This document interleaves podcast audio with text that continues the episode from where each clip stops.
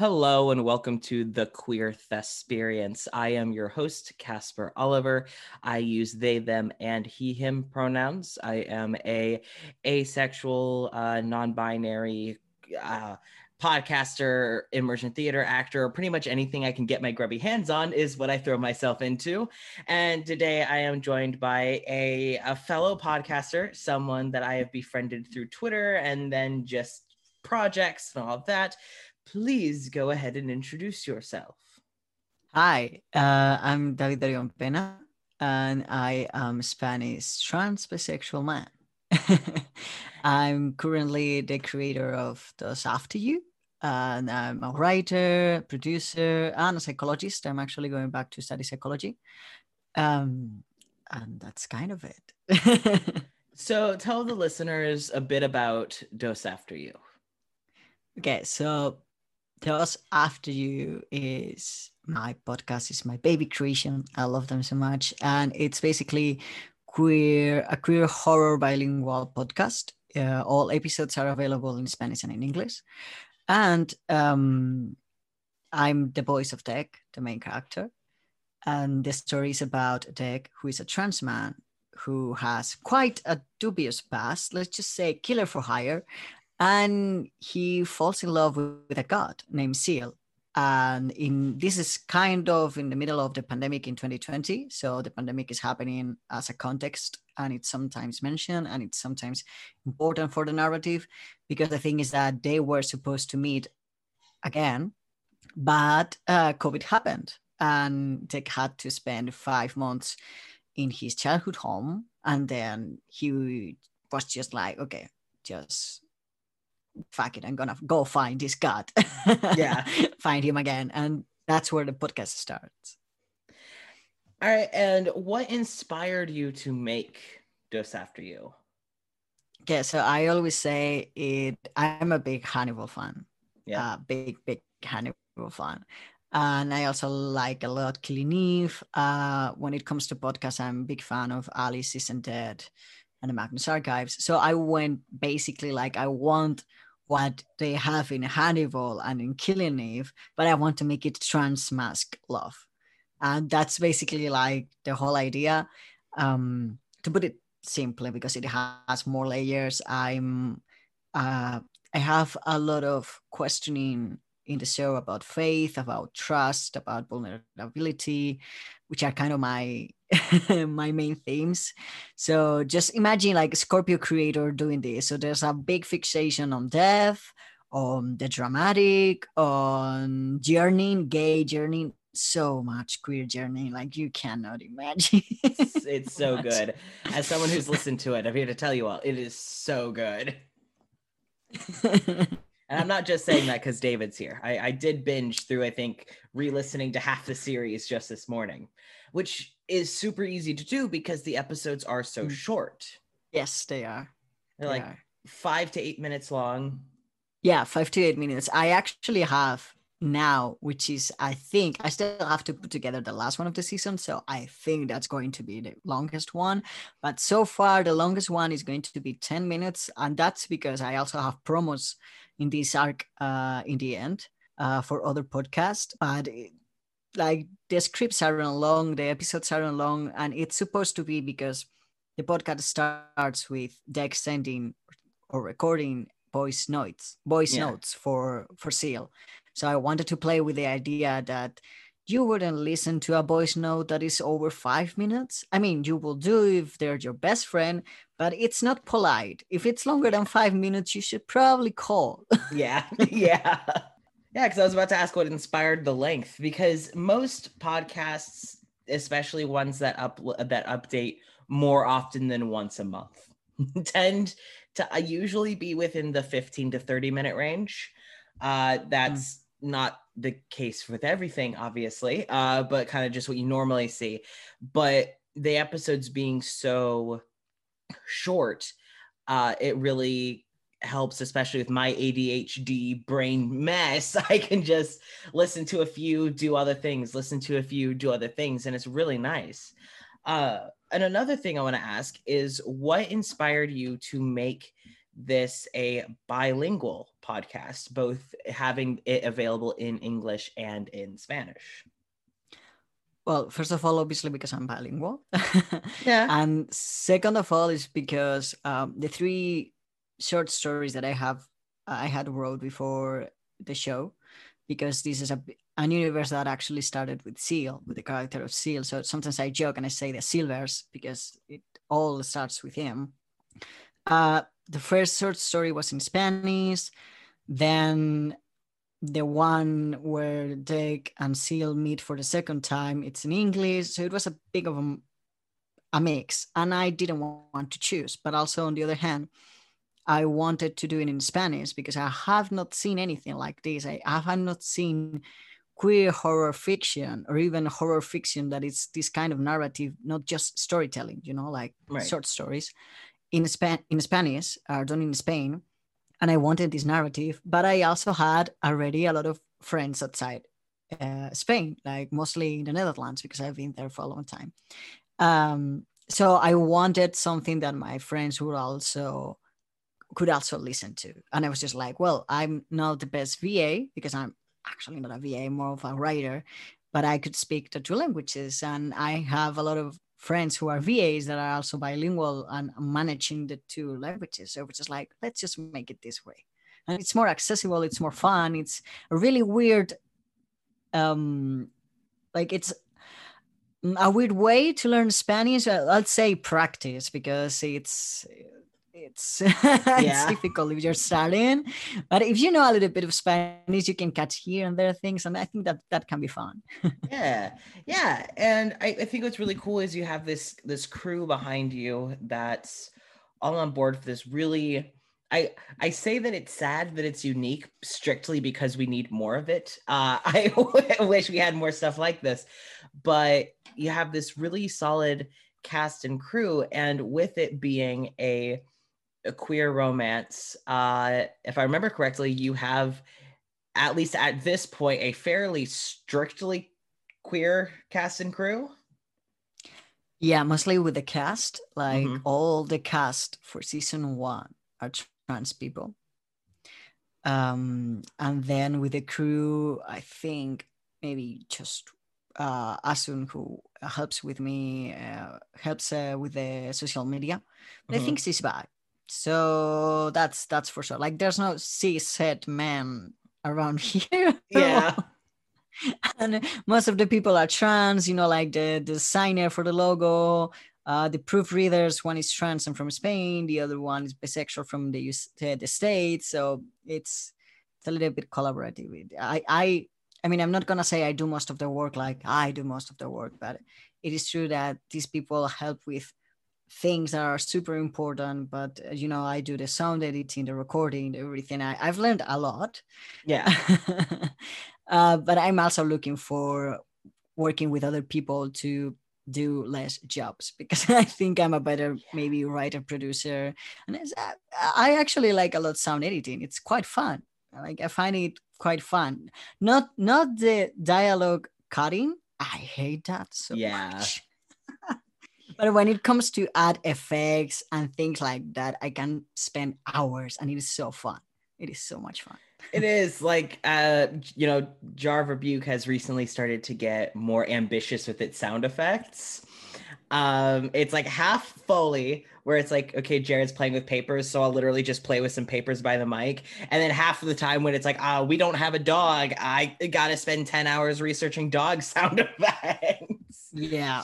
and, and that's fun but then you have to splice together all the the the vocal tracks of all the different people and it's you have all the layers and it's just hmm Yeah, yeah. Actually, I was I was editing the other day one of the next episodes, and I Mm. was discussing with my boyfriend who also voices Natura in episode 14 um with Luke, and I told him like I kind of want to play a little bit more and add some effects, but at the same time, even if I've added some things in some episodes where it makes sense to add Yeah. more things, I think there's this idea that it is uh, DOS is a little bit minimalistic, you know, like yeah you have the effects when you need the effects, but I wouldn't put steps or something that it is not important for for the track or for the episode.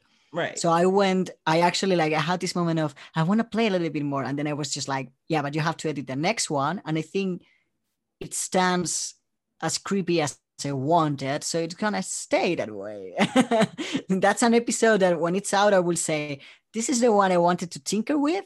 But then I decided, hmm, you see, it's better if you imagine what's going on. That's actually spookier than if I give any more detail. I'm excited. I'm doing a little wiggle in my seat. I'm so excited. and by the time this interview goes up, that episode will likely be up. So yeah, yeah, yeah. yeah. So search for episode 17. Ooh. That's a fun one. and it won't take you long to get through it because most of the episodes are like five minutes long. So binge yeah. it. Though, if you follow any of my social media, you've probably already seen loads about this podcast. So I had today one friend, my friend Ari, who's actually the beta listener for all those. Like anytime, like they listen to every draft, and sometimes I have like episode number draft 17. You know, oh, yeah. it's like Ari, and it's like Ari, I made this tiny change. Do you recognize? And they are just like, no, I don't. Just get done with it. I was like, okay, I will get done with it.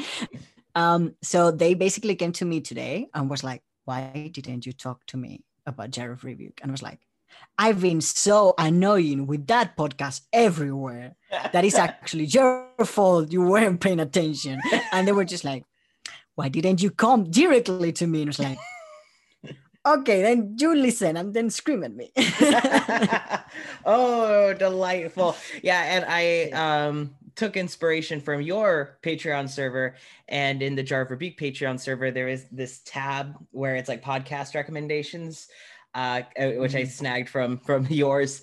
But every now and then I'm just like, hey guys, slap, Dos After You. Make sure you go listen. And actually, I I remembered you bringing this up um last time we chatted, and I kind of wanted to uh, go more into this because you touched on it. Is what are some things that you view as like so okay you have like the english version of episodes and you have the spanish version of episodes it's like you know same stuff's going on, but things are going to be different because it's in different languages. So the different, mm-hmm. I'm assuming different like nuances and like mm. inflections. Mm. And you said that there are some, there's an actor that when you guys perform the Spanish episodes, it's actually like an easier rapport. And I'm really curious to kind of talk more a bit about that, like the differences between the languages of the same episodes. Okay, so for example, like uh, when this episode is out, I think 17 will be out. And in, like if you check already our socials, you will see some of the names, some of the cast. So for example, for Seals and myself, for Mauri and I, who, who play Seal and Egg, we actually uh, act way better in, in, in English than Spanish. So we usually record first in English and then in Spanish because that way we have the feeling of what's going on in the language we're more comfortable with the character and then we change. And then for the mostly the rest of the VAs, uh, Luke, Violeta, and more overall uh, Matt, um, because also Matt has quite an accent and it's ah, it's amusing. Okay, so uh, with the with them three, uh, they actually act better in Spanish. They mm-hmm. they say they act better in Spanish. I love how they act in both languages, but you know, like they act better in their mother tongue. I right. think mostly because they have more background in performing than actually Mauri and I have. So right. that that is probably one thing. And for Matt, for example, it's quite funny because he's Mexican. Well, he's half Mexican, mm. um, and he he's he has family in Ireland.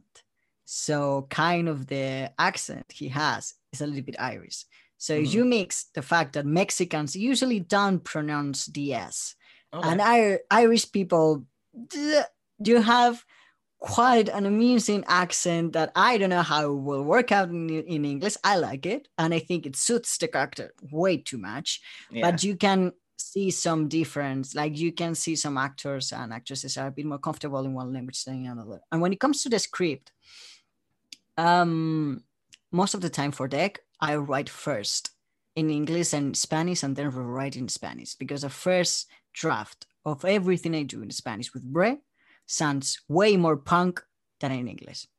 that's actually a thing. And Huh. one, th- yeah, like in, in like in English, he's just like this suave, flirty. mm, uh, be careful with kind of fuckboy guy. Yeah. Yeah. uh, but in Spanish, uh, there's a word in Spanish that I can never translate to English, which is macarra, which could be translated to punk. Okay. You know, like more yeah. uh, and also yeah and also the fact that um for podcasts if you say the word fuck you get technically you're on the explicit side just for saying fuck right. you know Uh, like, just- when i just just when i yeah when i discovered that it was like oh my god and then in spanish it's like really difficult to talk spanish right. and not say any swear word and anytime. So I can get more creative with swear words in Yeah. Spanish than I can get in English. And in English, I know that if I say fuck, I'm fucked with that episode. You know, like if I didn't want it to be explicit, that's it. Yeah. but luckily for me, this new arc, I went full like, well, if you're gonna put me on the explicit, I'm gonna go full explicit with this one as much as I want to. So let's do it. yeah. Yeah, like it's funny you pick that up because um with Jar of Rebuke, I don't know if you've noticed, but the last two episodes have been explicit. That's probably going to be a thing for the rest of the series, is because uh Jared is hanging it, it uh spoilers, I guess. Well, at this point it doesn't matter. Um the two characters that Jared always hangs out with, Holly and Jamie. Well, Hmm. Jamie's now been introduced, but she's going to become like a friend of Jared's. Uh, both have potty mouths. And Jared is going to start learning these curse words and start using them. Um, Jared is getting corrupted, and but also Yes. but also uh, we realize that we're going to tread into explicit anyway because things are going to get dark like jared is going to die mid recording a few times and it's not going to be nice so like we're going to be in explicit anyway exactly. might just commit Exactly. Exactly. I mean, it's like I had actually this discussion, like not yeah, this discussion in a few audio drama servers, and then Mhm. I actually talk about it on the DOS Discord Mhm. because I was looking for ways to do to introduce kissing and I know, like, there was this whole conversation. I think it was mostly because of Juno Steele and the Penumbra podcast. Like, some people complain, some other people, I don't know. Like, there are a lot of different kissing noises, and it's, I understand that in audio, it's a little bit hard to do that yeah and not be, even if you want that to happen, it'd be like a little bit like, uh, you know, yeah I don't know. It it really has to deliver, and it's Right. kind of hard. Um, and I went full like, you know what? I'm. It's a horror love story, and I want kissing. I mean, Yeah. I'm not afraid, and I will probably. Well, I should have maybe put that in content warning. I think I have to. I mean, episode. eh, certain episode is gonna have a lot of content warning just in case, but Yeah. but I won't feel like you know, like I'm here, I'm queer, and I'm gonna be explicitly queer. And if I'm talking about love, uh, well, I'm talking about also another kinds of love, and these two guys are really into each other. So like in a sexy way too. So yeah that's that's mm-hmm. gonna be shown. I mean, I'm different characters, different creators, and I'm I'm a big Caravan, a Dream Boy fan, yeah and you can notice that. Yeah. so and you know what it's it's one of those things where like in queer podcasts we don't often get the like ex- ex- explicit like it's very clearly kissing like it's not inherently sexual but we we in queer podcasts or audio dramas or or most things in general in fiction we don't usually get those sorts of things unless it's like full on like smutty territory and so it's nice to have it in a sense where it's it's just it's two dudes kissing it might be steamy and it might be dark because it is horror, but you know, it's nice in a in a weird way. I think actually the first kiss so far has been quite chaste, which is funny to me. Yeah. Like it sounded it sounded quite like, oh, that's nice. And it was like, yeah, well, this one's nice. Yeah. just you wait. Just you wait.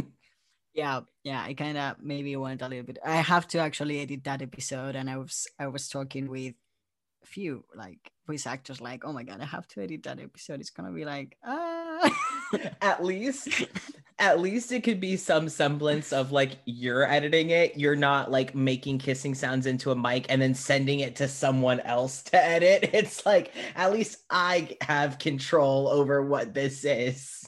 yes yes and i also uh, just in case i actually recorded some extras that probably are not gonna be in that episode because i will admit i do some fade to black because some Yeah. things interest me but i I, I mean, I'm not gonna go like full way because that's not the point. I'm more interested Right. in the conversation that happened between and other things that happens between that, you know, like the rest you can feel. You can write fix about it. All I care, you know, like I I would probably write something about it for Patreons, like at some point. I know I have ideas. I know everything they do. So that's a thing. but um, you know, like with uh with the kissing, with everything, I I went just like, well, just in case, let's record this um this thing. And my other VA was on board. I was just like, if you're okay with this, uh, it's for an extra. Maybe we use it, maybe we don't. Maybe it's for Patreon. Maybe if you're okay with that, we record it. And it was like, it was an experience I will never forget because like the VA was there. I was like turn around with my chair, but I could listen to everything. And I was like, he was listening to what I had recorded previously. And I was like, oh, this is a whole new experience for me. Oh god. So that's funny. like I, I i'm actually like i'm a quite a shy person right. you wouldn't believe it but i'm actually like behind the mic i can do anything but if you're seeing me like my boyfriend can tell you i'm quite shy like he's the actor you know yeah. so i actually like that was something that i did and when i did it i was like oh feel lighter i think like yeah. thing itself. I, I can do that now. Yeah, well, that's a new thing. I like Yeah. that.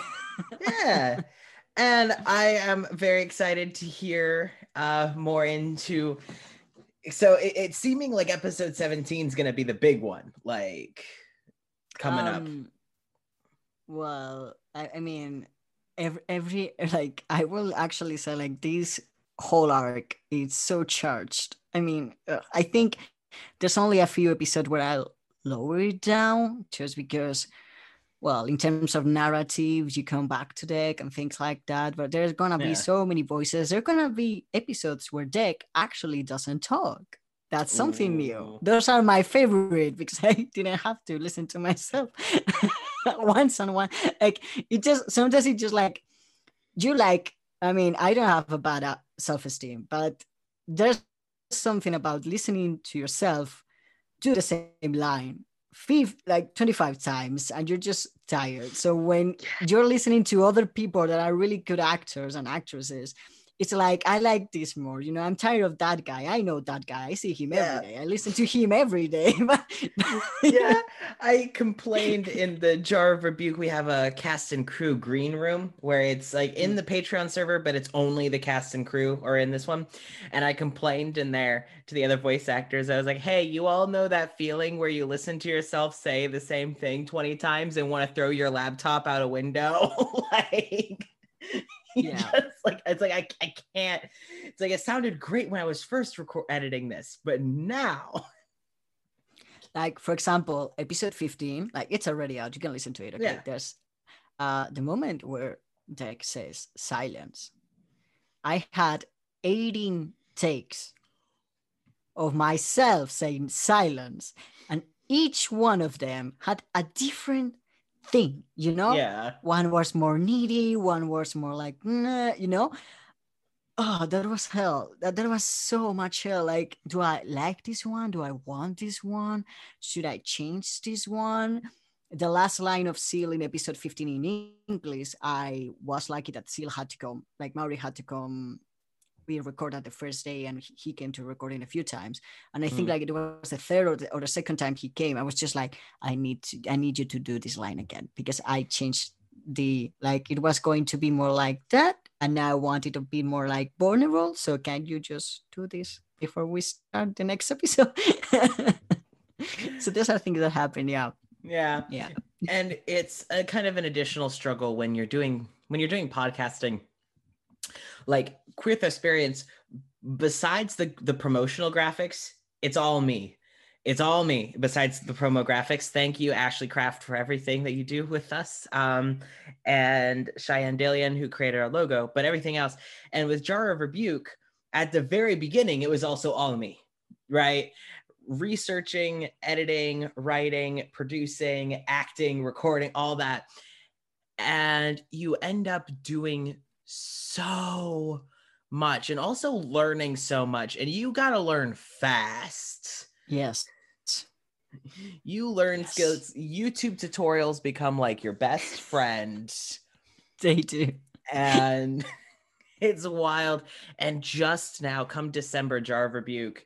I- I mean, by oh, by the time this episode goes up, a Jar of Rebuke is actually going to have a dedicated editor, and all all she does is edits. And I'm like, oh, thank God, that's one less thing. one, because it's I don't mind editing, but on top with Jar of Rebuke, I'm editing three podcasts. I'm like, no, Yeah. no, Yeah. thank you. Yeah. Uh, I, I'm feeling that. Like I'm pretty sure like for season two, I I want, even if it's not like I just want to be a writer and a producer. Yeah, like I, I can I can help with sound editing like just like hey do you want this? Can you do a bit more research for sounds like this and that? It actually helped a lot my like the way I wrote because when you have to do the sound editing you think about the sound in the episode in a whole different way? Yeah like I was so happy with episode 15 like yeah I have bike noises but bike noises and then I had to sound edit. I was like why? Yeah. like i love i love the episodes where i can be weird. Yeah, where i can i can f- put the focus on the gods on flashbacks. I don't know things like that. Because Yeah. i don't have to stick to reality. Yeah, and it's so creative and so much fun. And i can do whatever the fuck i want. But when i have to do like yeah he's in the middle of i don't know brussels. And it has to sound like for example there's this episode where he's in where Deck is in paris.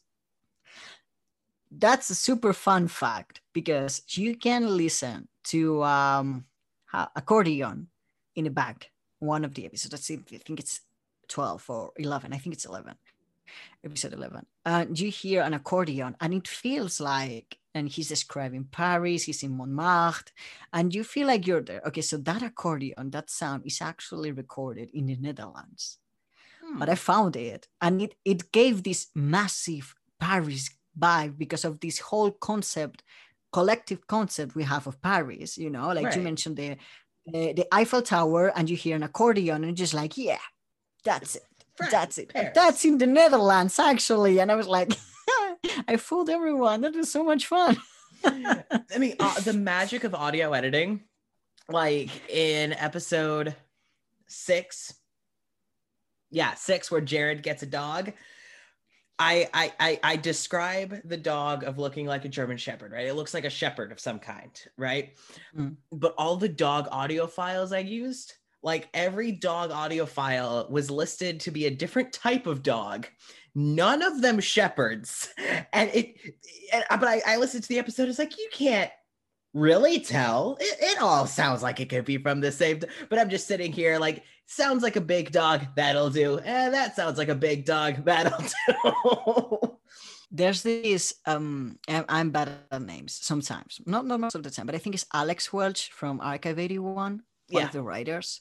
Um he, he has this wonderful uh, conversation with Ella Watts, one Yeah. episode for Archive 81. And he said something that really sticked with me. Hmm. And it's that audio has the possibility of you don't have to show everything. You can just show enough and let the people fill in. And that can work on so many levels. And you don't actually have to explain everything because people yeah. will feel um, like the things that you live in not entirely filled up. right. So I really like that idea, that concept. Uh, that concept is going to come back for season two, I'm afraid, a lot. And but I really like the idea in the in the terms of sound editing. You know, like I'm not gonna give you everything. I'm just gonna give you the kind of feelings that I need you to have, and anything else. Uh, if you get the general action, you will just add up with your imagination. So if you say it's a big shepherd like dog, yeah. people will instantly picture that, and yeah. then will accommodate the sounds that they listen to to what you have told them. So psychologically, audio dramas are super fun. Yeah. just putting together that, that that writing and production experience with your psychology knowledge, just mesh it together, and there you go. Yeah, there's there's a lot of that in in Dos After You. Like it might be a five minute episode, but I've been told once and again, like, how can you say so much in five minutes? And I still don't know. Like, don't ask me. Like, I don't know how I feel. Five minutes of an episode with so much information. but it works. It works so it works. well. And I actually, one of the things that I like about horror, especially, I I, I want to preface this by saying I don't like horror films. I am squeamish. I am a weenie. I get freaked out. I it's bad. I love making horror. I love making like I used to be a haunted house actor. One of the best gigs I ever had was working at a haunted house. Wow. So much fun. Like I love being on the giving end of it to people who want it. And there is a lot of psychology in basically any creation and anything that you are making to be entertainment no matter the genre you you want to have mm. a basic understanding of people and how they work but horror you really are getting into people's heads and really getting under their skin and i feel like it is very useful to have a general understanding of of like a, a, like a psychological understanding to really get in there. So has your uh like psychology education affected Dos After You or been implemented into it? I think it has mostly because um I was actually talking with my ter- therapist today about the fact that I, I went back to study psychology because audio dramas here as a job that can get bills paid in Spain, it's not actually a thing. Not if you're yeah. gonna be as queer as me. So yeah, I'm I actually I'm also looking for a job that doesn't rely that much on that kind of creativity, and I want to do something else with what I have. So um, I actually started the psychology degree, which here are like four years, and then one more year of a specialization that I still have to do because I wasn't sure. So I will do yeah. later. Um, but when I started, when I chose psychology, it was, you know, I was this kind of person that people said, Oh, I can tell anything to you. You're like really good listener, uh, you know, like that kind of stereotype.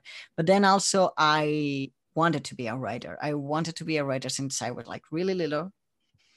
Um, so I was just like, well, if I understand people better, I will write bird stories, which is a little bit naive, to be honest, but yeah. it's not a bad, uh, like bad take or a bad um, aspiration goal to get into psychology. And then I get, I got into psychology and everything that I studied got me to question more things. I, it was it was a degree that actually changed me because it made me self-reflect a lot i came out when i was studying in university that's actually a thing huh. um, um, so for example i'm a little bit obsessed with identity and memory within identity and yeah. actually like my degree thesis was about um, uh, one pillar of identity that is based on narratives. It's based on w- which are the core stories that explain that we use to explain ourselves how we are.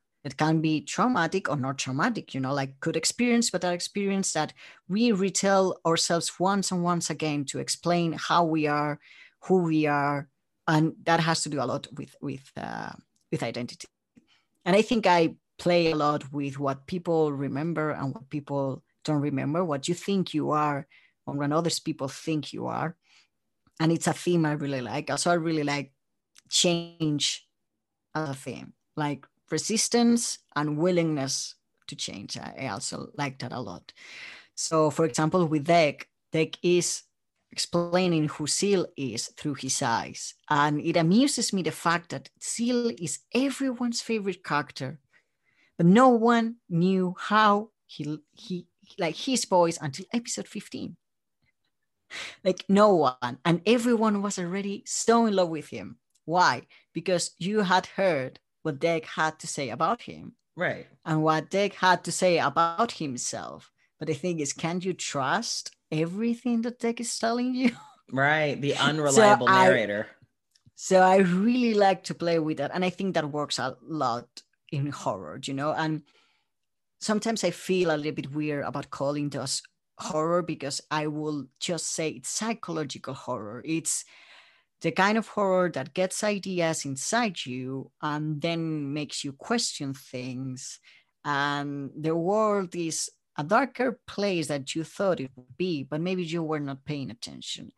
And I also have to add that I've also learned to make hope within that horror statement, which is something that was kind of hard to me. But because of things that I've listened and people I've talked to, I think it's also important, even in horror, to give a space for hope. Yeah. More, more, more so when you're when you're telling queer stories, I think, I mean, it's easy to give into despair Mm-hmm. What is what it's hard is to write something that it's difficult, that it's real, that it's human, but that w- but that is also hopeful. I think that's right. actually the trick, and that's where I'm going also as a writer. Like that's a hard stuff. yeah, and especially because like as queer creators, but also more importantly, queer consumers, we kind yeah. of are often stuck with these just depressing stories. Like, how many love stories do we have where one of them dies or both of them die, you know, where they can't be together, or they're like, you have a coming of age story where it's everything goes to hell. And it's, it's just like having the hope. And ideally, it's not, not always, because sometimes a story, a happy ending isn't going to be like the happiest hmm. ending that these characters can have might not be the ideal happy ending, but hope and some sort of positive ending is oddly rare for queer content, especially when you dabble in horror, because we usually, as the queer characters, die in horror. that's just yeah. how it is. And that's one of the great things about things like you know uh Dos After You but also with kind of more lighthearted uh podcasts like uh there's one that i adore that i'm so excited to be a part of in season two uh georgie romero is done for uh hmm. where it's oddly kind of like jar rebuke someone trying to remember their past before they died. Uh, but uh, but it's very comedic it's very lighthearted but it has intense moments you know? Hmm. uh and but it still it deals with everything kind of like I don't know, it, it just kind of gives a refreshing lightness to it, even though it's kind of heavier topics that make it not only re- relatable, but also a bit more palatable uh, hmm. when dealing with the kind of the darker topics. But it's it's just it's nice to have that hope and I think you've done a really good job of keeping things super intriguing in, in Dos After You, but it never feels too much. It never feels too heavy. Yeah. And people yeah. have told me that uh, I like there are questions, but Deck is also slowly answering some of the questions. You know, like there's always yeah. something you don't know, but you keep getting answers. And I think that's also important because you don't want to keep people in the dark. And like it I'm not writing to demonstrate people that I'm clever than the rest because I don't feel yeah. I'm clever than the rest. I'm just, and that is not the, the point of the story. The point of the story is the reunion or looking for someone you love, but also questioning a lot of things, questioning your life. I mean, right. Up to this point, we have learned that Deck is not a good person. Yeah. and you still like him, you know, yeah. and you still want him to find Seal because you want to see what happens yeah. if they meet. And I think we talked about this last time. I think I think it was us. It was I think it was us where um I am always a sucker for an unreliable narrator. Oh, And like that's one of the things that I love about like Welcome to Night Vale is you learn that Mhm. yes, Cecil he is a professional radio show host. He will give you the news. But it's like, you know, he spends all this time bashing on Steve and then they introduce Yeah. Steve and Steve is amazing. He's a great dude, Yes. you know? And it's just like, whoa. And you get to know Carlos and he's he's precious, but he's not this suave, charismatic, like what you would assume because of how Mhm. Cecil talks about him. Um and that's why I love the whole take of like, you know, you have like audio journals or like voice memos where it's a very intimate thing between the Mhm. main person and the listener.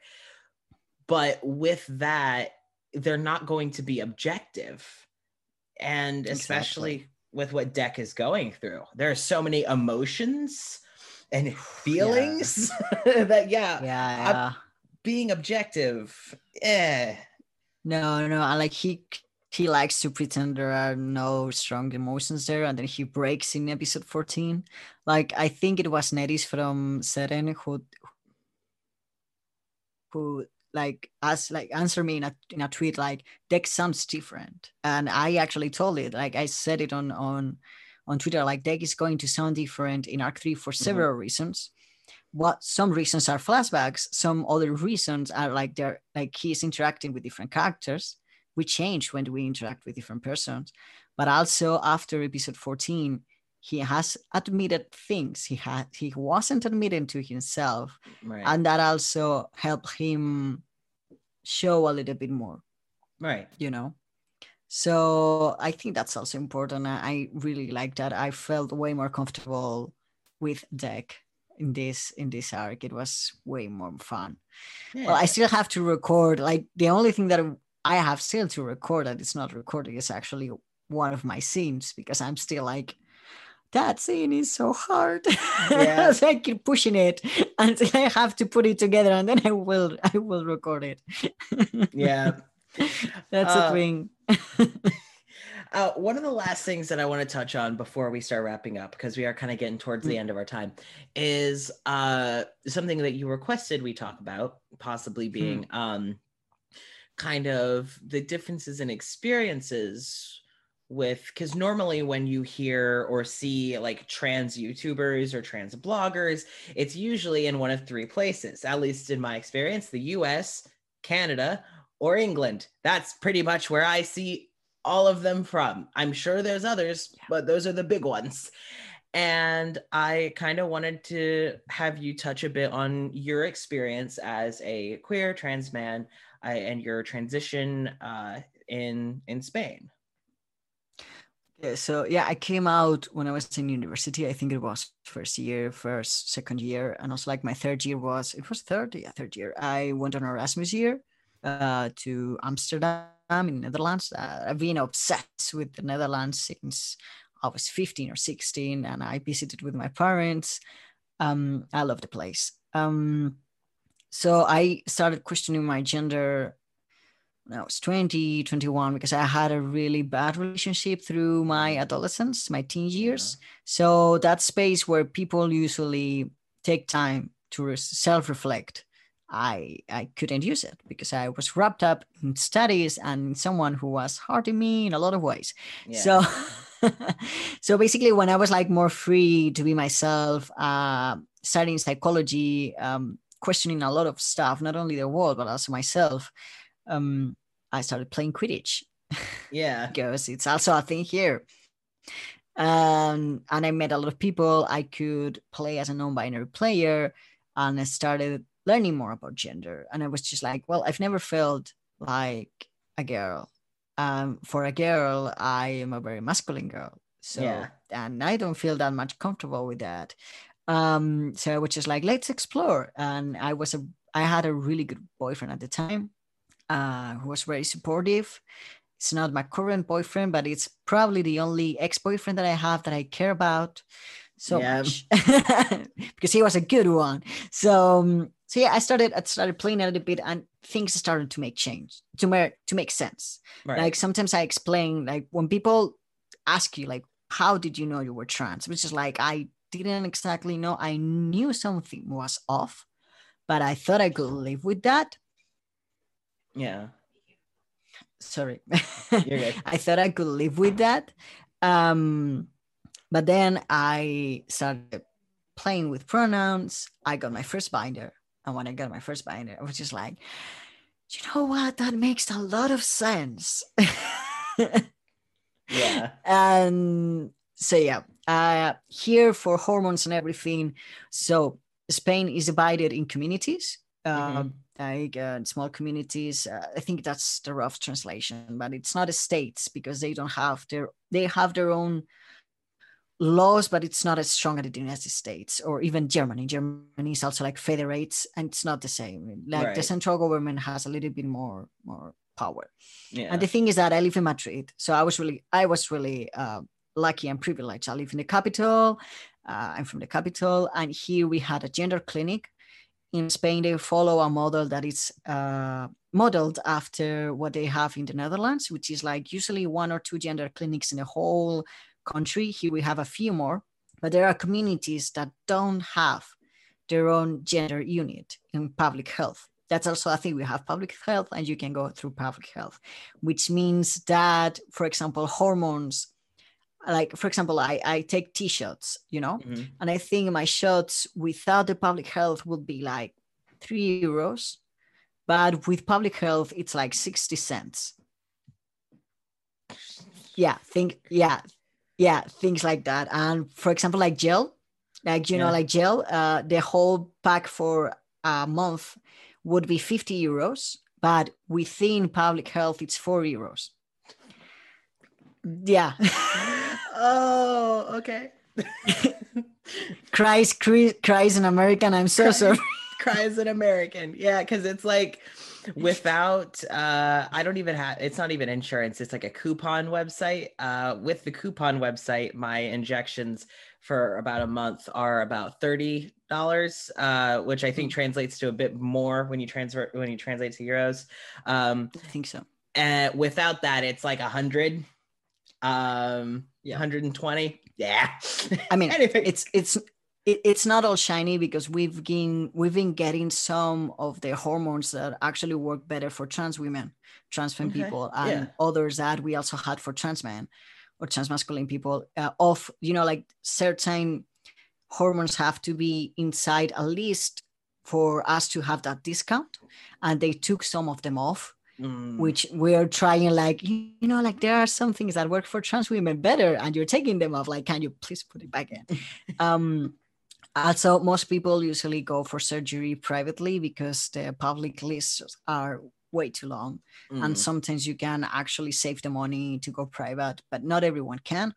Right. Public uh public health surgeries are ain't that bad mostly Okay. with things like top uh surgery or uh, even for men and uh yeah trans uh, trans people. Yeah. Um but i think the biggest problem that we have right now is that we uh, have ids we, we have national ids right. And for you to change your legal name and your gender mark you have to be at least for two years on hormones. Okay. And anyone who knows how hormones work with trans people in your first year probably you have quite some passing. And finding a job and studying can be quite difficult depending on, on where you are because well you're in, you're in madrid you're in barcelona. People could be a little bit more understandable but even even in madrid and barcelona you know like there are transphobes everywhere. So that difficult job and studying and everything like working on and, and everything. So we're trying to push that so we don't have those times things like that. We still have to get diagnosed by a psychologist or psychiatrist. We as we also pushing trying to push on that one.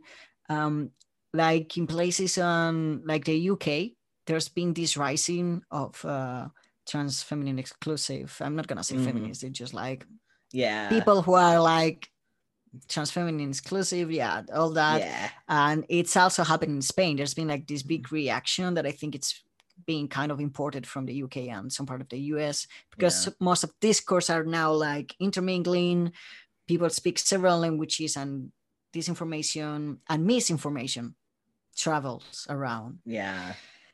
So that's kind of how it is. I mean, it's, I will say that as in most places, if you have money and you have means, transitioning is isn't that hard. In Spain, we have good things like public health, but also there are long lists. It's quite an experience, and it really depends on where you live. Because in the community you live, you have a gender clinic. It might be easier that if in your community isn't, and you have to move, and you have to spend a lot of money on transport, and you know it it's it can be kind of hard. Right.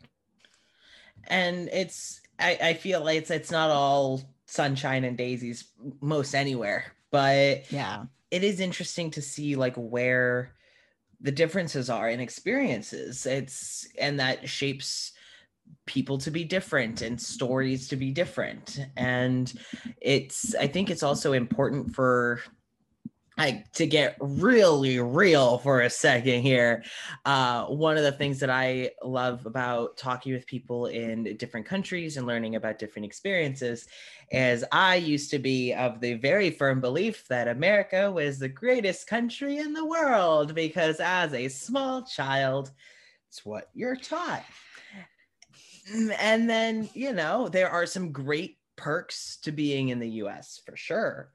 Uh, but there is a lot of other things that we could be doing infinitely better on. And knowing how other countries do things and how things are in different parts of the world can inspire other places to kind of look and go, oh, that's working over there. Why Hmm, don't we hmm. try that here? We'll see how that goes. So, yeah. Yeah. I, I have my own theor- theories. Like I, I could talk politics so long.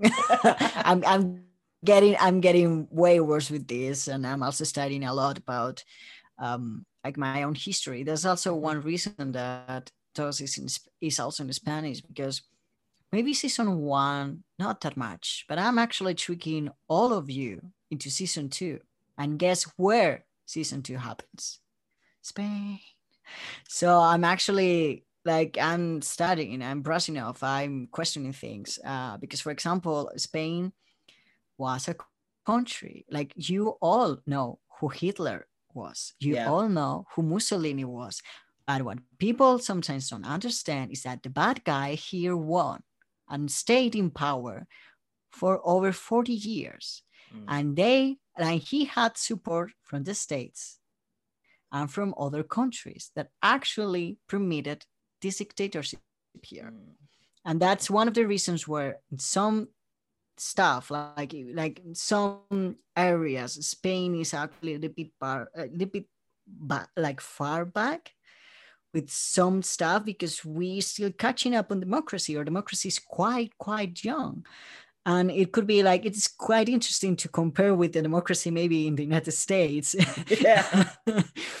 and yeah like like I, when i when i was told because i played d&d with with three uh audio drama creators from the states and when they told me you don't get like holidays on contract like yeah like here in spain legally if you're working 40 hours a week which is like full time Yeah. um you get four weeks a year at least yeah I uh, used to work a job that I worked about 80 hours a week, would sometimes get paid for 30. Um, and uh, they gave us double pay on holidays, but we still had to work, uh, which, hmm. No, you, you, you, you- you read the contract fine Yeah. print. everyone everyone everyone read the contracts read the contracts don't sign anything you haven't read Yeah. Especially that that is happening here like like even okay we have good things here but we have high really high un, un, unemployment youth rate it's Mm. amazing like we like my generation here is super prepared like i have a degree i have a master's i have i'm bilingual i speak a little bit of dutch and a little bit of german like Mhm. you know and i can find no job Yeah. and like me many other people here in spain because they here there's a tendency to ask for a lot of qualifications Yeah. and then give shit jobs you Yeah. know and that's kind of a problem here and people um really try to ah I, I kind of find a word but like trick young people yeah. you know like it's your first contract you don't read the stuff or you don't think like you don't know that if you here in spain if you work at night or you work past 10 p.m you have to get paid extra because you're working like night shift and you have to like by law you have to get work like you have to get paid extra. And you have we have salary rates for every position that kind of exists like no new new newest jobs no but like Yeah. any kind of job that you can think of we have actually like syndicates and there are rates that that's the minimum you have to get paid. People don't know that because we're not teach that we're not we're not taught that at school Right. Yeah. Like here in the States, they taught us how to balance a checkbook and file your taxes in the fifth grade when we are like maybe eight years old. So I don't remember. I, I oh, do Wow. not remember, but they, they taught me how to ba- how to book how to balance a checkbook before I was I was still in like some of the youngest years of school. But they're like, we taught it to you. Now just remember that in 10 years when you're actually gonna use it. It's like, yeah oh, mm, don't you love that stuff? I would very much love to talk more about this kind of stuff uh, at some point because I am very curious to kind of just swap in here and get your opinions on things. And uh, but unfortunately, we do got to start wrapping up. So before we go, there are a few questions that I like to ask my my guests. Um, firstly, is if you had advice for maybe your younger self while you were still kind of trying to figure yourself out um, Mm. or someone in a similar position who's kind of trying to find comfort in themselves and their identity and what they want to do. Like what sort of advice would you give? I would say um, first of all to find a safe space and a safe space can be a person just one person that allows you and that helps you to explore to explore pronouns to explore performance you know like performativity of gender the clothing uh, the mannerisms. So you can play because you don't know what you like and with what you're comfortable if you have just been playing one role because the world told you to play that role you know? So find safe space to explore. Don't be afraid to change your mind because sexuality and gender are fluid and anyone that says otherwise please tell them that sexologists psychologists everyone actually says that. It's fluid and it changes. We change. We are different every day. Why can't your gender feel different you know? So i will i will say that to find a safe space to try to learn from your community to try to find older trans queer people in your area or if not you have the internet you're gonna find them. You really gonna find them. And not be afraid to explore.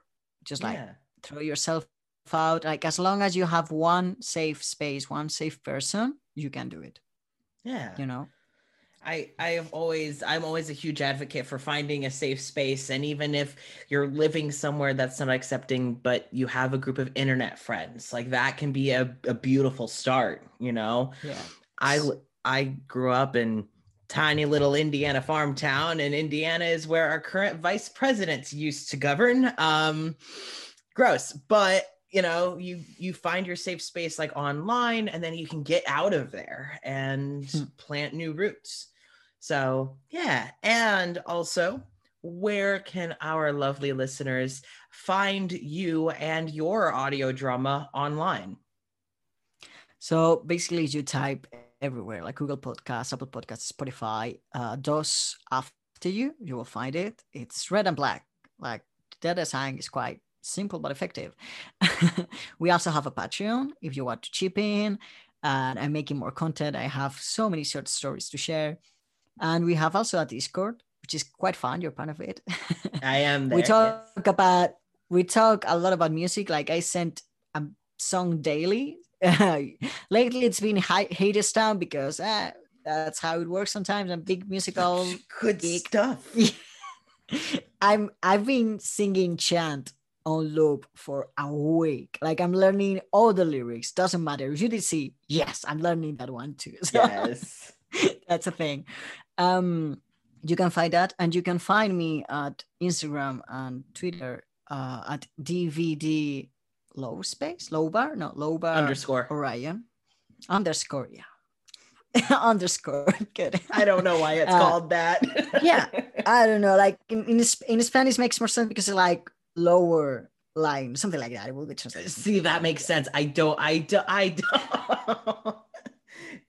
Uh i blame not, not everything not everything makes sense in spanish. Remember that we have a swear word that it's basically i shit on the sea. Why? No one knows but you say that. Like it really translates to that Oh. And it, it, doesn't make sense in any language, but we say that. So it's kind of like so. Before, uh, as I as I've said, I grew up in small like farm country. So, you know, I got a lot of relatives who talk like this, you know, they got the twang going and they say the thing. I was like, wow, that's like like a cow pissing on a hot rock. I'm like, thanks. What does that mean? you know, like sometimes they make sense. Like when someone says that's like six eggs to half a dozen, that means it's the same either way because it's six eggs and six eggs makes sense. Yes. They don't always make sense. oh, don't you love idioms? Yeah, I do. I do. All right. Okay, cool. All right, and before we let you go, of course, it'll be uh, our turn. Uh, before I continue forward, though, I will, of course, put links to uh, David's social media and also his podcast in the episode description of this. Uh, but also, be sure you check out our audio drama as well, uh, Jar of Rebuke, pretty much anywhere you get your podcasts. We are looking to do a crossover episode with Dos After You. So yes. keep an eye out for that. uh, and you can also, if you are feeling generous and want to throw some money somewhere else after you throw it at David, consider looking up Jar of Rebuke on Patreon because we also have a Patreon uh, where you can get all sorts of fun goodies and you're helping support queer creators and we donate 10% every month to a charity called Don't Be a Monster, which is an anti bullying in school charity. So uh, definitely check that out and tune in every other Friday for more interviews with queer entertainers. And remember, all the world's a stage, so be sure to give them one hell of a show. This has been Casper, joined by David, signing off. Bye bye.